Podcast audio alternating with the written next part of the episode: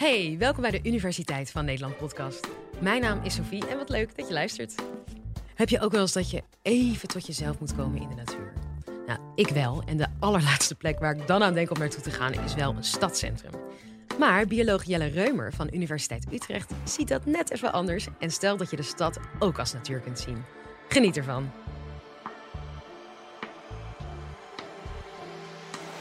Live vanuit Club Air is dit de Universiteit van Nederland. We gaan het hebben over de natuur. Dat is een enorm breed, eh, breed onderwerp. We gaan het niet hebben over wat je denkt dat natuur is. Hè. Intuïtief, dan denk je bij het woord natuur, dan denk je aan tropische regenwouden of koraalriffen of misschien aan, aan Spitsbergen. Daar gaan we het niet over hebben. We gaan het hebben over een heel ander soort natuur. En dat is de natuur in de stad. Hier buiten de zaal, zo ga je de deur uitstapt, stap je de natuur in. Daar gaan we het over hebben. Als je aan mensen vraagt, wat is natuur? Dus een, een, definitie van natuur. Ik denk dat als je dat aan 100 mensen vraagt, dan krijg je 100 verschillende antwoorden. Want iedereen heeft daar zo'n beetje zijn, zijn eigen idee over, over wat natuur is. Uh, en dat heb ik natuurlijk ook wel gedaan, aan alle, allerlei mensen gevraagd. Zo van, wat, is, wat vind jij nou van natuur? Wat is natuur en wat vind jij van natuur? Uh, en een hele interessante definitie die iemand mij ooit vertelde, dat is, natuur is alles wat spontaan is, wat spontaan gebeurt. Dus niet wat de mensen hebben gedaan, maar wat spontaan gebeurt. Dus als je een rij Afrikaantjes in je tuin plant, dan is dat geen natuur. Maar het onkruid wat daar na verloop van tijd tussen opschiet, dat is wel natuur. Dat, dat, dat lijkt een goede definitie, maar is het toch ook niet? Want stel je bijvoorbeeld voor een, een, een straat met laanbomen. Hè, de gemeente die heeft daar linden geplant bijvoorbeeld. En die linden die zijn daar niet spontaan gekomen, want dat heeft een ijverige ambtenaar gedaan. En die linden die staan daar dan en die komen in het voorjaar in blad en dan komen daar bladluizen op. En die bladluizen die zijn er wel spontaan op gekomen, want er is geen ambtenaar natuurlijk die bladluizen op een lindenboom plant. En wat je dan hebt, dat, dan heb je een probleem, want dan heb je eigenlijk een soort heel klein ecosysteempje, een boom met bladluizen of een, een soort met een, met een parasiet. En is, de ene is wel natuur, dat is die bladluis, en het andere niet. Dus dan, dan, krijg je, dan krijg je echt een probleem. Stel je voor, je hebt een brievenbus aan de rand van je tuin staan en op een bepaald moment gaat daar een koolmees een nest inbouwen. In een brievenbus, gewoon zo'n plastic ding met een gleuf erin en dan gaat een koolmees een, nest inbouwen. Wat, wat, wat vinden jullie ervan? Is dat nou natuur, zo'n plastic brievenbus met een nest erin? Want ik denk dat het wel natuur is een, een, een, een, een merelnest in een boom bijvoorbeeld. En dat nest is gewoon, dat, dat is helemaal natuur. Dat is gemaakt van takjes en twijgjes en grassprieten. En, en die merel die legt daar zijn eier in. Dat is echt natuur. Daar hoeven we niet aan te twijfelen. Maar vervolgens kun je een soort glijdende schaal maken. En ik ben gek op glijdende schalen.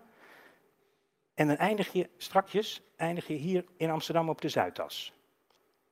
Zo'n merelnest van takjes en bladeren in een boom, dat is natuur. Een chimpansee in het oerwoud in Afrika, die bouwt een boomnest. Die plukt allemaal takken uit de boom en grasprieten en die maakt er een groot boomnest van en die gaat erin liggen slapen. Een chimpansee is een mensaap. Wij zijn ook mensapen. En wij niet, maar 10, 20.000 jaar geleden maakten mensen Vroege mensen die maakten ook een soort nesten van takken en dingen. En daar bouwden ze een beetje een soort van hutje van. Van volstrekt natuurlijke materialen. Dat verschilt dus eigenlijk helemaal niks van zo'n boomnest van een chimpansee. En dan gaat het een beetje door en dan krijg je de mens die maakt een, een, een, een hutje van boomstammen. Die zaagt hij een beetje af en die zet hij recht neer en dan dekt hij dat af met bladeren. En dan denkt hij van ja, dat is toch een beetje onhandig. Daar komt regen doorheen, dus die gaat het afsmeren met leem. En vervolgens denkt hij, ja, dat is, die, die, die, die leem die gaat hij dan in blokken snijden. En die gaat hij stapelen en die gaat hij in het vuur bakken. En dan krijg je bakstenen. Is nog steeds allemaal natuurlijk materiaal. Dus dan krijg je een muurtje van bakstenen, van natuurlijk materiaal. En dan moet er een dak op van, van binten. Dan zaagt hij weer wat bomen om. Dat is ook allemaal natuur. En u voelt hem al aankomen, zo kan ik doorgaan. Dan maak je dus op een gegeven moment een bakstenen huis met binten en een vloer van hout. En dat ding dat staat hier dan gewoon ergens in Buitenveldert of zo. Is dat dan ook nog natuur? En zo zit je op een glijdende schaal die uiteindelijk eindigt bij de Zuidas. Want die gebouwen op de Zuidas, die zijn uitsluitend gemaakt van natuurlijke materialen. Die zijn gemaakt van baksteen, die zijn gemaakt van beton, dat komt uit de Ensi-groeven, dat is allemaal fossiele kalk, ook volstrekt natuurlijk. Dat is heel veel glas tegenwoordig, maar dat maken ze van zand en dat is ook weer natuur. En er zit ijzer in, dat komt van ijzererts, dat is allemaal natuur. Dus zo kun je een glijdende schaal construeren van, van, van zo'n merelnest en zo'n chimpanseeboomnest. En je eindigt bij de Zuidas. En waar leg je nou de grens? Wat is nou wel natuur en wat is nou geen natuur? Ik heb hier een uh, nestje meegenomen van een tortelduif. Afkomstig uit het Rotterdamse havengebied. En die tortelduif die heeft dat gemaakt voor een deel van grasprietjes. Maar het bestaat voor ongeveer de helft uit, um, uit draadjes uit, uh, uit een telefoonsnoer. Van die witte, rode en blauwe draadjes. Daar heeft die tortelduif zijn nest van gebouwd. En we hebben nog zo'n voorbeeld. Dat is een duivennest, wat helemaal gemaakt is van ijzerdraad. Het is een nest van een stadsduif, afkomstig uit de botlek. Helemaal gemaakt van stukken ijzerdraad, kippengaas. In de botlek is, daar groeit geen struik, er groeit niks. En die duif die wilde dus een nest bouwen, die pakt wat voorhanden is. Hij stukken het een beetje dicht met, met ontlasting. En daar zijn gewoon eitjes in gelegd en er zijn jonkies uitgekomen. Dat is gewoon die vogel die doet wat hij doet. Is dat natuur of is dat geen natuur? In ieder geval, dat kippengaas, daar kun je natuurlijk over discussiëren. Maar wat die vogel doet, is volstrekt natuurlijk. Als we bij nesten zijn, dan heb ik nog een heel aardig voorbeeld voor u meegenomen. Uh, en dat is een, een aalscholverkolonie. Aalscholvers, dat zijn eh, van die grote zwarte vogels, die kennen we allemaal wel. Die vissen in het water en dan laten ze hun vleugels een tijdje zo drogen en dan zitten ze zo. Uh, maar dat zijn hele gezellige dieren, aalscholvers. Die bouwen hun nesten in, in groepen bij elkaar. In bomen. Uh, tientallen van die aalscholvers in zo'n aalscholverkolonie. Dan bouwen ze die nesten en dan zitten ze daarop en dan moeten ze naar het toilet. Ja, dat doen ze natuurlijk ook daar gewoon. Dus die mensen die poepen uiteindelijk hun hele omgeving helemaal onder. Dat witte wat je bij zo'n aalscholverkolonie ziet, dat is, eh, dat is geen sneeuw, dat is aalscholverpoep. Die beesten hebben hele vieze poep, een beetje zure poep. Dat krijg je als je alleen maar vis eet. En het gevolg daarvan is dat de omgeving van die kolonie gaat eigenlijk helemaal dood. Daar groeit bijna niks meer. De ondergroei die verdwijnt.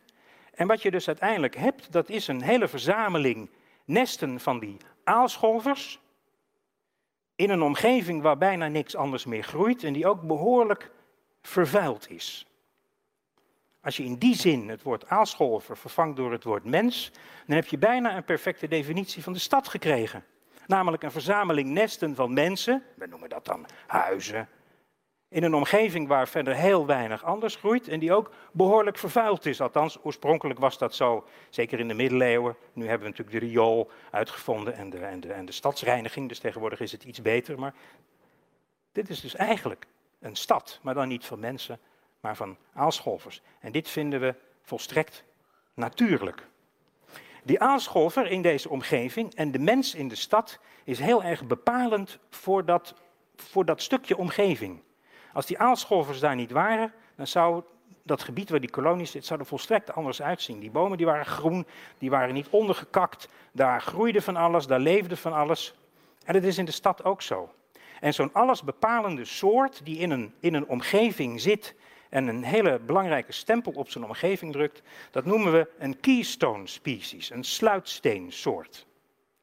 En dat begrip keystone of sluitsteen, dat is afkomstig uit, uit de bouwkunde. De Romeinen die hadden dat al uitgevonden. Dat als je wilt bouwen uh, en je wil een beetje hoogte bereiken, dan kun je een boog maken. Zelfs gotische kathedralen zijn op die manier nog gebouwd. En dan begin je door een hulpconstructie te bouwen van hout. En dan ga je stenen stapelen zo. En dan ga je door met stenen stapelen. En dan ben je bijna bovenaan. En dan moet je de sluitsteen erin zetten.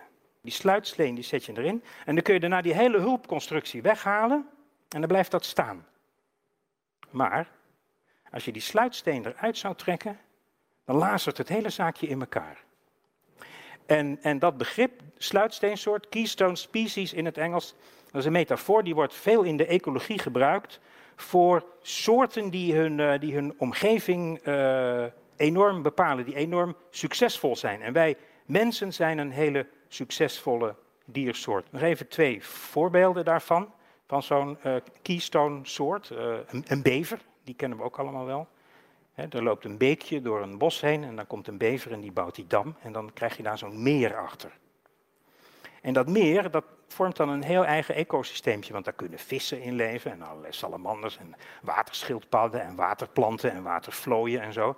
Maar die zijn voor hun bestaan volledig afhankelijk van die bever. Als die bever dus weg zou gaan, om wat voor reden dan ook, als die verhuist of, of hij gaat dood en er komen geen nieuwe bevers, dan vervalt die dam, dat meer loopt leeg en dan is dat hele ecosysteem verdwenen. Dus daar is die bever een keystone species, een sluitsteensoort. Olifanten in Afrika is precies hetzelfde.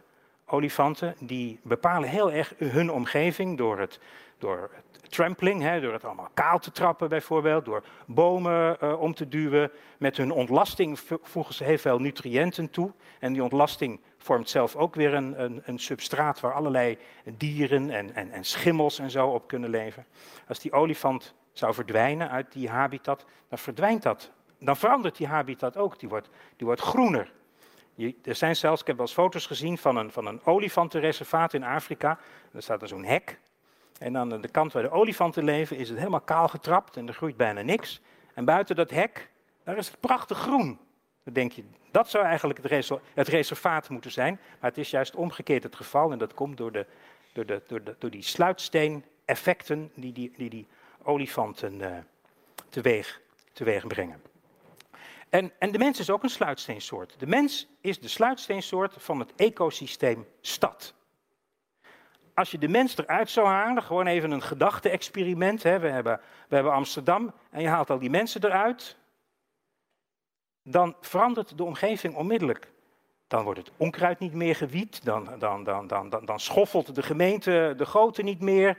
Uh, planten groeien overal op uit de dakgoten, uh, alles begint een beetje te verkruimelen.